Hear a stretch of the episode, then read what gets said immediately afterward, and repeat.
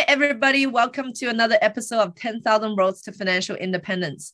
Today, I have Steven Svetkov. Steven is a founder of Realty Quant, a company that brings data-driven and quantitative technologies to real estate industry. They're on a mission to massive industry value through education, investment, technology, and analytics financial engineering turned multifamily investor, analytics speaker, and a live webinar host. Stephen holds a master degree in financial engineering from Columbia University, and during his finance career, managed 90 billion with a B derivative portfolio jointly with colleagues. He's featured on multiple podcasts and webinar events, including Elevate Best Ever Real Estate Show, The Apartment Guys, etc and he's also the host of Finance Meets Real Estate webinar series. Welcome to our show today, Stephen. A pleasure to be here. Awesome. And then today, I understand that you're going to be helping us and diving into a lot of the analytics about the market, reading market, reading real estate. So thank you so much for being on the show today. So can you tell our viewers a little bit about uh, yourself mm-hmm. and how did you going on the path of where you at and then uh, creating this pretty unique company here? Yes, uh, so I'm um, Eastern European originally. So I came uh, to the States at 22 for grad school, you know, kind of pretty cliche route, right? If you think about it. And, and so, so then I worked in finance for about a decade. Uh, so like you mentioned, I was managing like a derivatives portfolio, um, you know, together with like several colleagues. We, you know, we were trading like equity, interest rate derivatives in finance. So that was my job at the time. So kind of like a very markets, you know, like markets finance role. And in the recent like few years, I've been a full-time real estate investor, and I've been uh, doing like analytics in the real estate industry as well, on the both on the property side and uh, and the market side. And I've been doing data-driven investing in residential real estate around in the New York City area, and I've been also transitioning to commercial out of state in the Midwest um, currently. Got it. So, Steven, I understand that you are kind of the the math whiz over here. So let's kind of get into just some rapid files in terms of our markets. The biggest news on the market right now is interest rates keep on going up. Now, some of us who are investing, we see this trend that's coming. We know there's inflation. There's going to be interest rate hike uh, in order to compound this. So, what is the impact of interest rate going up? And do you have nobody has crystal ball, but do you have a little bit projections of where the rates are gonna go to? I think that's obviously an urgent question where everybody has in their mind. Yeah, and that's a great question. Well, I used to, like I mentioned, I used to trade interest rates actually before in um, in finance. So it kind of like they have like a little bit of background. So I can relate to in 2020, for example, I can relate to the ahead of the COVID recession quote and very short recession, right? But still, uh, you know, like a very one quarter recession quote. And so ahead of that, like one thing to note about interest rates that will happen is that interest rates, the, the way we knew as uh, finance professionals at the time and trading the market that, okay, we are in a recession that just hasn't been measured yet in like GDP, two consecutive quarters of GDP slowdown terms, let's say. But the way we knew it was, okay, it's um, the bond market had a huge rally. So interest rates sort of really plummeted like at the end of January and like beginning of February already. So, so the time was already okay. It's uh, looks like it's a recession. You know, like such a huge bond rally heavily correlates with the recession. So that's like one comment on interest rates. So it's really they're they're going up, but they were going up in 2018 mm-hmm. with the Fed was hiking rates. Mm-hmm. And then in 2019, the yield curve inverted and now the whole inversion has like all these other comments of okay, what portion of the treasuries and yield curve is actually held by the Fed themselves.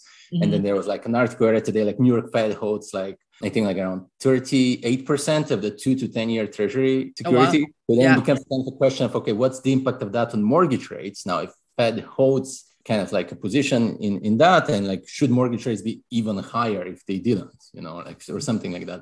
But but really like the, the interest rates aside so okay in 2019 then the yield curve inverted. And interestingly that yield curve inversion predicted which historically has generally predicted recessions now with the exception of russian debt crisis in 98 for example but the mm-hmm. yield curve inverted and then it did succeed to predict what it was a pandemic caused recession which okay how that works i have no idea. You know maybe it was random maybe there would have been another recession or something like that but it ended up also not failing just on the historical record. So 2000 um, 19 inversion and, and then and so so after the then so there was an inversion and then sort of a bond rally into recession. So that's kind of the dynamic that at least for me is my baseline uh, scenario now. So there are the rate hikes. So the treasury is the 10-year treasury then um, reflects you know those rate hike expectations which i believe as of um, prior to april uh, the rate hike expectations were around 325 basis points total. Now it seems like they've been reducing a little bit mm-hmm. you know like th- those expectations. But generally that's like that's what happens. So rates go up with the fed hiking rates trying to sort of save the economy.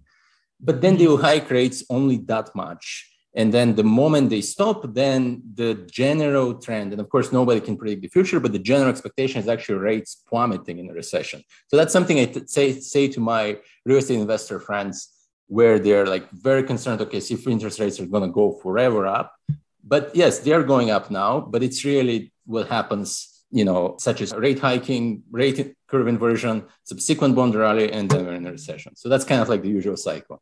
And so that's like my personal kind of baseline scenario on interest rates in that sense. Yeah. And then if we look at the 1970s, where mm-hmm. the last time where inflation has gone up to the rate where it is right mm-hmm. now, and then it took some will say maybe that wasn't the reason why it went down, but it took Volcker. People always credit Volcker to be, you know, helping with that inflation rate by hiking up the interest rate to, I think, almost 20% or something like that, right? Mm-hmm. In order to curb that. Some economy will say that was not the reason why it was curbed. Do you think, do you see that interest rate going up to that drastic measure, or do you think it's more going to be around two to 3% here now, going up to that point? And then it's probably might be enough uh, because it would mm. drive the economy down to depression. I mean, it's hard to say. I think it's gonna depend on really, I guess, like if we start entering a recession or not, and and mm-hmm. and like this kind of perspective. But it's really well on that thing. Let's say now the biggest what are the biggest predictors now of like the recession expectation that currently everybody has? Like it's the uh, yield curve inversion and then consumer confidence, right? So those are the two that are very now yield curve inversion is now in some models they don't know how they derive the probability since they're having that many yield curve inversions in the past. But you know it's let's say two thirds probability of uh, a recession within 12 months and then 98% within 24 months. Right? That's kind of the that was kind of like what was around the articles, like even like main, mainstream articles, right, on, on the topic. And so, but then there's another nuance to that, mm-hmm. that the stock market historically peaked three to 12 months before a recession following a yield curve inversion. Oh. Now, the stock market already peaked, um, you know, don't hold me, hold me to that, but I think it's already five months ago at least that mm-hmm. was the peak so unless we now get like some kind of reversal which doesn't seem too likely but you know never know like then it's it could be kind of like seven months ahead you know it's kind of, it's kind of hard to say but that's like let's say a very you know just like if the history like exactly matches or something it can be completely different as well but generally it doesn't seem to be an overly long timeline for that now the mm-hmm. rate hikes you know they're like that many FOMC meetings or Fed meetings to happen. So the rate hikes, they really, you know, could, um, uh, you know, we can have a few, and like they've been kind of planning to raise like with 50 basis points per meeting, right? So it's kind of could could get to a to a certain level. It's hard to say. Like I wouldn't expect to get too high myself, but but it's really hard to say. So yeah, but it's really kind of interest rate hike is not really the biggest combat to inflation. What Fed's try to hope for is mm. increase the interest rate high enough it affects the consumer, you know, confidence and also getting some parts mm. of the let's say real estate sectors, et cetera, come down a little bit more. And then it essentially would drive the economy to a depression. So the depression itself maybe it's a combat method for inflation because that would slow down the economy and hopefully slow down the inflation over absolutely here. absolutely and that is the case indeed actually in the 70s actually because where when we had a uh, when there was a recession like with the super high inflation at the time and it didn't um, you know it's not like the recession prevented inflation plummeted in the in, in the recession so that's like the other thing like with people being very concerned about either mm-hmm. interest rates or recession but they both tend to like you know really go down once the economy kind of slows down so this is kind of my general like expectation but of course it's hard to predict mm-hmm. the future but that is uh, you know my baseline scenario now, mortgage rates, as you know, you know, many of like some of your audience might know, mortgage rates are primarily tied to the 10-year treasury rate. Mm-hmm. It's like people they don't hold their mortgages for 30 years, right? right. Kind of, and the 10 year rate is a pretty important rate. In the 1st mm-hmm. place, so it kind of like they correlate highs to the 10 year rate. So the 10 year rate has been responding to, to the rate hike expectations, and it appears perhaps those rate hike expectations subsided a little bit, and some of the probabilities, I think, reduced because 10 year rate pulled back recently to its level a little over a month ago. Mm-hmm. So, and with that, mortgage rates reacted a little less, and they kind of are a little bit less down than the 10 year rate is. So it's been, um, you know, like this kind of dynamic. But now, of course, perhaps it, the general trend of interest rates is still up at the current time, but that is, um, you know, like that, that's kind of the situation now. I don't know if they would go like way too high, like interest rates. It's hard to say, but mm. it will stop whenever the recession so, yeah. it, it's cyclic and whatnot over here. And then I, I noted that that over here was the interest rate hike. Um, we kind of talk about that. But now, Stephen, do you have any other data to show that potentially, because we're kind of talking about data driven items over here, do you have like some data to show, do you really think economy is doing well right now? I mean, one thing is about the inflation, but do you think economy is doing well?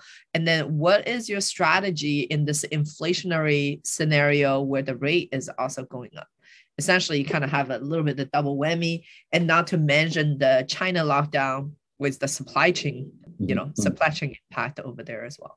Well, yeah. myself is um, that's a great question. Actually, I mean, myself is uh, again like having generally transition to real estate industry. I think I have a stronger view that is like intuition about the data from looking at the real estate, various real estate markets, kind of, yeah. and like getting a sense of okay, are they over, under, fairly valued? So what is the downside risk in various markets, assuming we enter a recession, let's say.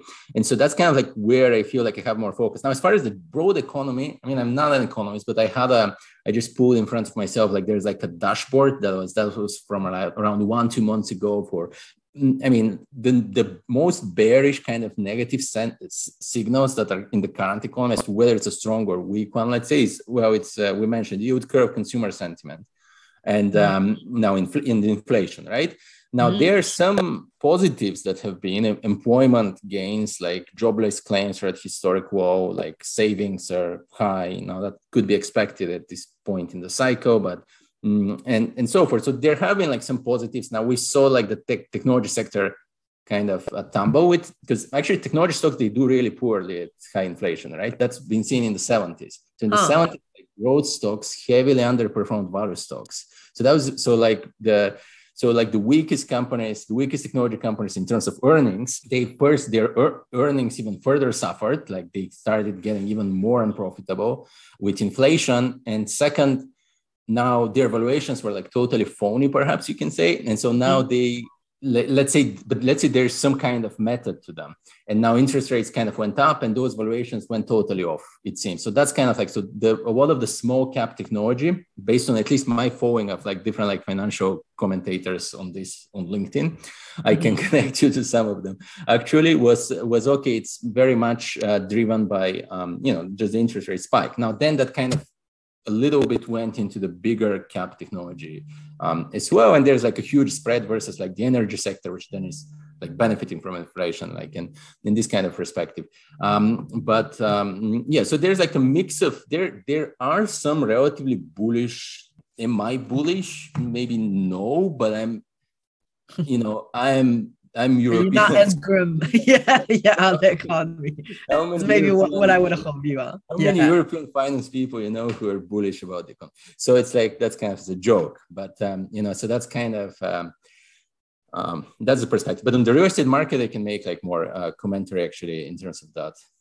Yeah, that's very interesting. So I love kind of what you just said over there, and I want to kind of te- tease it out and make this generalization. You mentioned before during this period time was inflationary period time, uh, mm-hmm. the technology stocks or the growth stock typically do less than the value stock and value stock really mm-hmm. when we translate it into real estate investing it's kind of like the cash flow right it's like the cash flow yield type of a assets or whatnot that tend to do well and the company is a kind of the asset as well.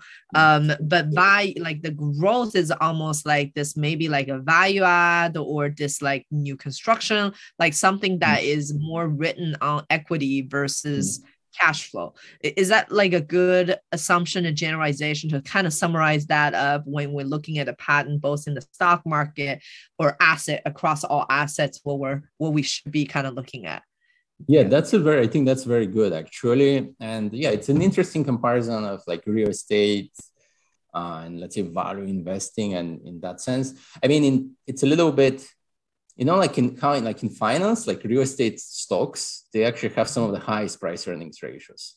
So there, mm-hmm. which is interesting, but that just and that's kind of like it's pointing to the tax benefits of real estate, right? That we see as like private investors, because it's really the earnings become meaningless. It's, I was actually looking at like perhaps like last week at like the S and P 500, like the the top price earnings ratio out of all 500 companies. It's real estate investment trust UDR, and so mm-hmm. uh, it's just because okay earnings are kind of meaningless you know they've just uh, you know you have to add back depreciation to them. And okay that's like okay financial analysts perhaps they know it. They you know look at those companies in terms of i think um, or i don't know what's the measure. Like uh, it's kind of adding back depreciation or something like that. Gotcha. but, um, but really yeah the yeah absolutely like real estate has been a um, short-term beneficiary of inflation and mm-hmm. I've been hearing a lot of comment, comments on LinkedIn uh, from people, you know, like who would say, okay, buy hard assets because there is inflation, but that is what is driving real estate overvalued in some Western and Southern markets right now. And so mm-hmm. when I say overvalued, it's not actually just a statement where, okay, it's just like a phony statement that doesn't mean anything. It's just in very numeric terms. Um, it deviate like uh, valuations, uh, fundamental mm-hmm. valuations deviated from their historic levels in the middle of 2021 with inflation. And so yeah. that's been kind of like what I've what I've been seeing. And that's something that we track under Realty Quants because like Realty Quant actually on the market side is a market data code provider. One thing that we provide is actually market valuations for okay, which markets are over under fairly valued. And so that's kind of what we do. So it's kind of like a quarterly, like every single quarter, changing data. And so it was um, it was very different picture before mid 2021. Got it. And then so from what you kind of derive over here, we should be expecting evaluation decreases over here. Now, is there some prediction on like what valuation discounts perhaps what we're seeing? Obviously, each market is very different, but let's just say very dear to our heart, you know, Phoenix market or Dallas market, Texas market, which is being real estate hot markets, especially for commercial. You know, we've seen I don't even know. I didn't track the pricing over here, but we've seen some pretty big jumps in terms of positive gaining on valuation. So mm-hmm. when you're looking at dialing it back, because when we're looking at the cycle, each cycle is always higher, you know, long-term wise, long-term hold, each cycle is always higher because, you know, inflationary scenarios a long, longer period of time. So mm-hmm. um, what would you predict the valuation when we hit the depression or when it comes down to where do you think i'm not going to hold your feet to the fire, but what do you think that valuation discount what we're expecting over here? Mm-hmm. Yes, so that's uh, so you've had a really great time, I would say. Yes. In those markets, like in, yes, in, good parties. yes. like incredibly well, right? So, mm. uh, and uh, well, okay. I mean, it's um, I don't know if there is uh, how to say I don't know if a recession necessarily causes discounts, but I can say like the following. So let's say, so I pull the data for like 45 years back, and actually yeah, I have yeah. the data for every single county in the US, so 2,700 US counties. So mm-hmm. now, and just it's this, the concept is, and you can do it yourself, the concept is just fundamental analysis of the prices based on income, population, and housing supply. Mm-hmm. Now, and the test for whether it works is uh, used like the global financial crisis kind of back study and I computed like those valuations at the peak in every single region at the peak, and then the test for whether it works, uh, you know, was okay. Is it which measure? And I was looking at different measures actually at the time, but which measure? In this case, this one deviation from population, income, population, housing supply fundamentals is mm-hmm. correlates to the declines that happen subsequently in those regions where those mm-hmm. declines they take let's say four years. So that's so just trying to the predicted variables of the declines right? I mean you uh, you get in this sense. And so that was like the that was kind of the study. So now one thing to note on that. So i saw so like some charts online where people say okay real estate did not decline in the majority of recessions. This is absolutely mm-hmm. correct. Yeah. But the question is more why? Because um, so so i don't have like good price history before 1975 myself. Mm. I mean, I could do it just for broad US or something, but I kind of do, started 1975. So 45 mm-hmm. years back, it's 47. So um, it, from that point, it's hard to hard. I don't have sufficient history to assess, let's say 1980, 1981 recessions. But then 1991, because it's just two quotes, 1991 and 2001 recession, there's basically no drop to real estate, to the broad US real estate market. Mm. And so, but if you look at the valuations, so the same valuations that they compute for GFC for now as well, the, mm-hmm. the US real estate was, was actually even slightly undervalued both times. Mm. So it hmm. was negative. It was like below its fundamentals. Now, undervalued real estate doesn't drop in recessions. That's been seen well. That's been seen during global financial crisis.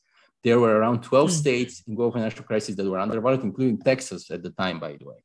And they had an average drop of 4%. 4% was also incomes kind of drop in a recession. So um, let's say one can look at it in normalized by income terms. It's like valuations kind of don't drop as if you know kind of like stay the same so mm-hmm. it's like something like this so so it's actually um yeah so i don't expect undervalued real estate to drop in a recession at all fairly mm-hmm. valued could if there's a very broad correction and just kind of randomly okay something that's fairly valued could go a little bit down and that mm-hmm. was the case then as well fairly valued markets did drop during global financial crisis and then overvalued ones dropped a lot and so mm-hmm.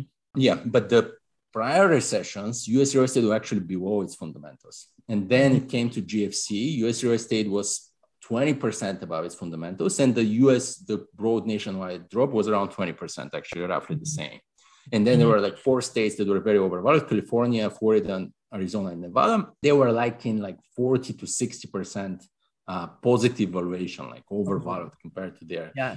historical trend. And they dropped actually very much in line. So like 41 to 56% and and all the mm-hmm. undervalued ones like i mentioned were like just like a 4% and drop and it kind of gets too many numbers here but then it's right so that's you know so so my expectation again like in this sense i definitely don't expect under fairly undervalued markets to decline because that just doesn't seem to happen with real estate real estate is very sticky on the downside it's not like the stock market mm-hmm. like prices kind of stay the same so like when people say like for example if interest rates are rising and they say that could put downward pressure to prices. I don't think it does. I think it does for markets that are overvalued.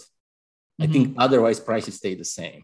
And so now the, the question now to your question now, which markets are overvalued? Well, let's start with just like um, quickly, like let's start with like through the beginning of 2021. So there were like different studies. There's Bloomberg Economics. They published a study for different countries, published by an economist called Niraj Shah. And then there were like other studies. Mm-hmm. And uh, so beginning of 2021, US real estate was fairly valued, like right around 100. Actually, it's quite interesting. Like most people thought it's very expensive at the time, but broadly, like nationwide, right on around hundred. And um, mm, yeah, and on the contrary, like Canada and that they're the so-called scans economies. So scans yeah. economies are uh, they're like commodity exporters with independent yeah. central banks. Like mm, yeah, so Canada, Sweden, uh, Australia, Norway, New Zealand.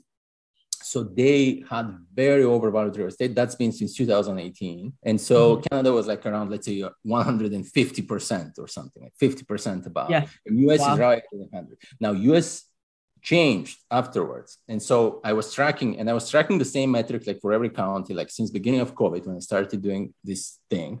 And mm-hmm. so, um, and so I had like, um, you know, those metrics for for that period. I was tracking every quarter, and they were roughly the same and they kind of doubled in the middle of 2021 and have been increasing and perhaps that may slow down now with the mortgage rates kind of not mm. to, to stop perhaps increasing that much valuations yeah. in that sense but um, but yeah but they kind of increased and so what happened is that in okay before 2021 only idaho was the only kind of state that was called overvalued like mm. above tw- more than 20% let's say or like sharper kind of overvalued and there were you know like very well performing states like texas and florida were like 8 to 10% valuation positive four years consistently and the same mm. 8 to 10% is now 22% for Florida mm. and Texas. So okay. that's kind of the change with inflation that people are seeing. And, then, and but generally it is Western um, Western states. I don't want to get into specific markets, but Western states, um, the six states to the west, like Idaho, uh, Arizona, Nevada, Utah,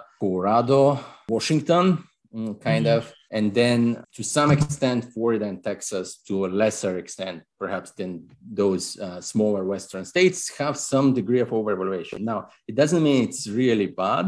but there is some, they have also performed the best. So they're the best markets. So Right. it's also run appreciation forecast for them, it's the best appreciation forecast, but it's just something to consider. Uh, there's also like uh, the the thing that if something is overvalued doesn't mean it's going to correct. Prices could also in theory stay the same, or, or not. I would say we could have like income super growth. That was kind of some of my hope with inflation. That okay, inflation drove some of the asset prices above their fundamentals, but if really income catches up, then that could resolve partially at least. Uh, but so far it hasn't happened. Now, if income, let's say, was to experience some kind of super growth to grow really strongly, some of that could resolve. If also on the contrary, prices don't decline, but let's say they become kind of stagnant or they just stay the same for a few years, then income catches up. Then that could be another way to, to kind of leave the overvaluation. And those are very possible scenarios, really. So it's not it. like a particular. mhm. Yeah. So it's very interesting because in the last one and a half month, because the interest rate increase has been probably hit at a critical point over here, a lot of um, mm, capital has sitting on the side. So therefore, Mm. the real estate market specifically to commercial, uh, the ones that we're in, um, we have Yes. actually experienced a lot of retrade that's happening. And then the general discounts about anywhere between 1% to 10% in terms of uh, asset retrade rates. So what's being done, it was about a 1% to 3%, the retrade rates, what ended up getting done. People are requesting for up to 10% of discount on things. So we, we definitely see this is really happening all at the same time. That being said, if last year things has you know in some markets has really doubled in valuation et cetera which is pretty crazy and uh, you know with a 10% discount you're still in the No, positive That is correct. No, that is correct. And actually, another thing, like just to add to like what you mentioned, of course, yeah, of course, to the extent when one gets a deal on the pro- on the property side, that that some of that risk gets moderated, right? Very much. Mhm. And also, this is really uh, it's really the broad housing market. So then there can be a question as to how commercial multifamily stands relative to that. right yeah Mhm. relatively to the rest of the asset types such as industrials or commercial or single family specifically i Mm, think yeah, that that's probably what people understood yeah Yes, because again, like this is like just for this is really based on just like broad housing data, like government housing data. That's not commercial multifamily. Now I had done like a, just like a simple like mm, regression to see like commercial multifamily, like CoStar index versus like some of the residential ones, like historically, and they have like a 91% price correlation. So they're not, you know, like totally off. But it is very different because we have seen like after the global financial crisis, we have seen a much smaller decline in commercial multifamily. But Mhm. then still just for the record, because I do hear like many sponsors kind of say, okay, commercial multifamily is different. Even if real estate is overvalued, maybe commercial multifamily is just going to be just fine. But it's not necessarily. Could be that commercial multifamily could be more overvalued in some markets. It's just Mhm. I don't have the data to track it. So it could go either way. You know, it's not, you know, if you have like excessive rent growth, you know, for example, that could result in in, in that situation, commercial multifamily relative to you know residential. So it just I am not able to well comment. I kind of track it intuitively as myself. I look at commercial assets as an investor. And I Mhm. do use the general housing market a little bit as a proxy. I know they're not the same, but I do track kind of intuitively. And I also track like the deals that people do on the commercial side there and try to see, okay, does it seem like it's moving in line? And I just know that, let's say, some of the rent growth that happened in Western markets did coincide with the residential housing valuations moving up as well. So Yeah. there is uh, some kind of overlap. But again, they're not the same. We know that commercial multifamily was, you know, to an extent resilient in like a housing decline past global financial crisis. The housing valuations are not even are not nearly as bad as they were then as well. Mhm. They're about halfway, I would say. So Yeah. And then in the last recession, when this happened, I know each state is Mhm. different, each city is different, Yeah. even each submarket is different. But in general, is there a, a data reference points to look at how much the delta of like the single family drop look like, and then the versus the commercial, like multifamily specifically? Is one kind of fared better than the other? Well, myself, I don't have it because I mean, I'm not sure. Let's say, sure, you guys have, let's say, CoStar, right? And Mhm. now, do you have just there like certain primary markets? Like one could compare for certain primary markets, of course, in Mhm. that sense, and kind Yeah. of delta there for like all those like a bunch of cities. And in that sense, I take kind of a broader view, like I said, since I kind of like I literally pull like every single county in the country, so I would not be able to do a broader comparison versus commercial, since I just think there is not going to be that much commercial data you know. Mm-hmm. But for specific, you know, markets like they say Atlanta, Georgia, or so on and so forth, like very specific cities, um, I'm sure one would be able to to do that. You know, that's a that's an mm-hmm. interesting study. Mm-hmm. Yeah, yeah, definitely. Awesome. Yeah, because I think now I'm gonna ask a very novice question over here because on your blog over here, you kind of talked about one of your blog is talking about US real estate peak to peak price changes. Um, and then you have kind of put this article which you've written last year, best performing US real estate market since fair valuation. Um, and then you kind yeah. of highlight a few of these markets and you listed out the worst performers and the best performers. Now, theoretically, would someone just kind of take on these worst performers and go through this and check with the fundamentals of the population growth and etc. Mm-hmm. Well, honestly, the ones that over here I can see except for New Mexico, perhaps like everyone else is, um, you know, traditionally a very low growth state um, versus the yeah. the one that was um, fair valuation to current price changes are pretty drastic. So yeah. would someone kind of take your worst performance and trying to like pick something out of that and say, okay, assuming these are going to be undervalued and are probably going to be protecting my asset a little bit better, or should someone's kind of like picking essentially the tier two markets on the left hand side, which is your uh, one that grow the most, or it's kind of hard to say. Yeah. Yeah. Uh, so that's a great question. So the let's say so the valuations in terms of let's say where the market is valued is a good predictor of downside risk. It's actually to to the degree of like 85% or so correlation at the state level. Now, is it a good predictor of appreciation? No. it's like I tested it and it's maybe like around 12% or something. So it's there's like a mild positive. If something is undervalued, is it gonna do well in the future? No. Mm. It's generally not. So ah. things that are, that's like very important thing. And that's also the ah. opposite. So some people think like sometimes if I say, let's say I've been talking about Idaho since 2020. So since in 2020, yeah. like I mentioned, Idaho has been kind of like overvalued. And so people would think I'm bearish on Idaho. They, what they yeah. don't know is I run appreciation forecasts and Idaho and Boise specifically in Idaho, the um, you know the best performing city in America this market cycle, was at the top of my appreciation forecast if I am to forecast one year ahead appreciation. Mm. Simultaneously, it's overvalued. So those are different things. So like so valuation is a very good predictor, very strong predictor in real estate of downside risk. In mm. of upside, no. Like things that are overvalued, they continue going up. The reason for this, I think, is momentum. And it's that if one tests autocorrelation in all the markets, for example, let's say one takes Florida at, at the state level, autocorrelation like 77%. So the correlation of this year price growth versus last year price growth, very high, 77%. Massachusetts was like 79 you know so, so there's a strong momentum so things that perform well they continue performing well now if you mm-hmm. want to pick the best markets in my opinion what is a good approach is the following so i did like a, um, a study where okay take population income growth population growth housing supply growth mm-hmm. and i mm-hmm. forecast them separately like i try to forecast population try to forecast and like there can be like this like facebook Prophet is one model there is you know like exponential triple smoothing like ARIMA like different just that they're pretty mostly like older statistical models. And then besides the facebook one let's say. And so and so just like to forecast the ahead right? It's not like super useful but let's let's see. Okay. Mm. and so and if you forecast the fundamentals and then off of those fundamentals forecast the pri- real estate prices i had a five times bigger error than if i just forecast the prices themselves Huh. That's one thing to note. So if you think about like the inherent approach in which most investors pick markets, they say it has this population growth, maybe job growth, like all those parameters.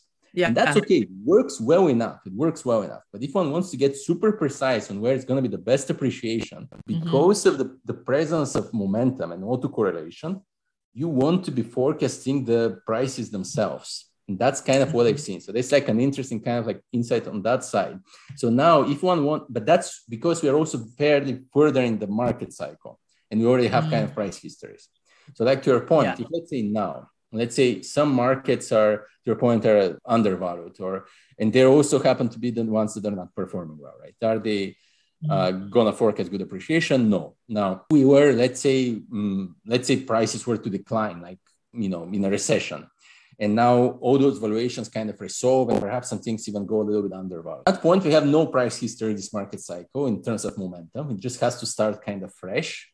And so mm-hmm. we need to just like forecast, do that second approach that I mentioned, like forecast then the fundamentals, like the population, income, and so forth, and mm-hmm. off them forecast the prices, right? And so right. that the best thing to do at that time. Now, once we're already in a cycle, like now it's very easy to predict next year appreciation, assuming we have like, I actually was did like a forecast for 2018, 2019 prices based on like 45 year histories. And whenever we're within the same trend, which was like 2018, 2019, the error for just for states, this is very high level, was like 1.4% of the true prices. You yeah. know? Wow. And so it's actually so one can do it, but then that breaks the moment the trend changes, right? So then the, the trend changes, changed in 2021 with inflation. Mm-hmm. And so that breaks. But then if it does break, then you see that in your downside risk predictor and your valuation.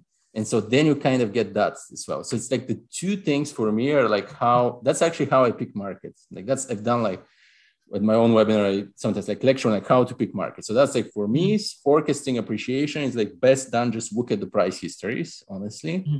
even better than the fundamentals. So I can kind of look at them on the side, okay, to as a mm-hmm. check, but really, um, you know, sanity check. But really, the best way is just that and uh, and yeah so things that have performed well even if they're overvalued they continue performing well but at some point if there is a trigger and that could be interest rates um, you know then that could change and so that has been like my discussion with like very much specifically primarily idaho where idaho is really standing up um, you know kind of above everything else like for a while. And so idaho is like i think at like plus 50% overvalued at the the current mm-hmm. time actually. It's like pretty crazy. And like boise yeah. boise in idaho is even more. And boise is the best performing city. And i've been talking to like few people like who are in idaho actually.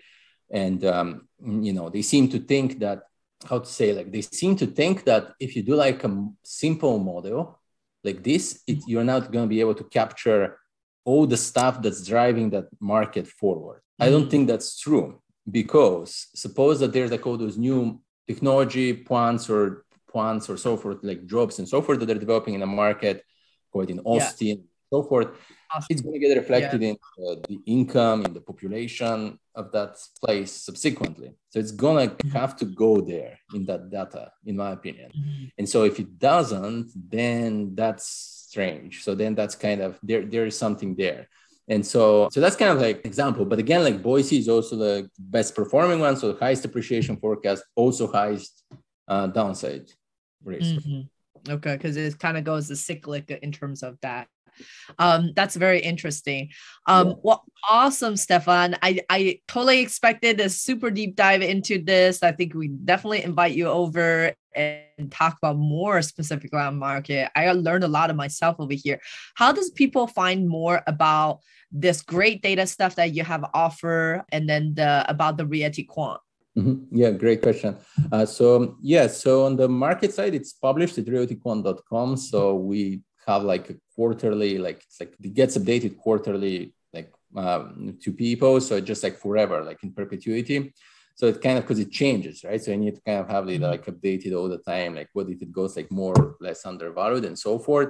That's on the market side. On the property side, so, so realtyquant.com. The property side, I don't have a product yet. I'm looking to release like a commercial multifamily, like some off-market financial modeling for commercial multifamily.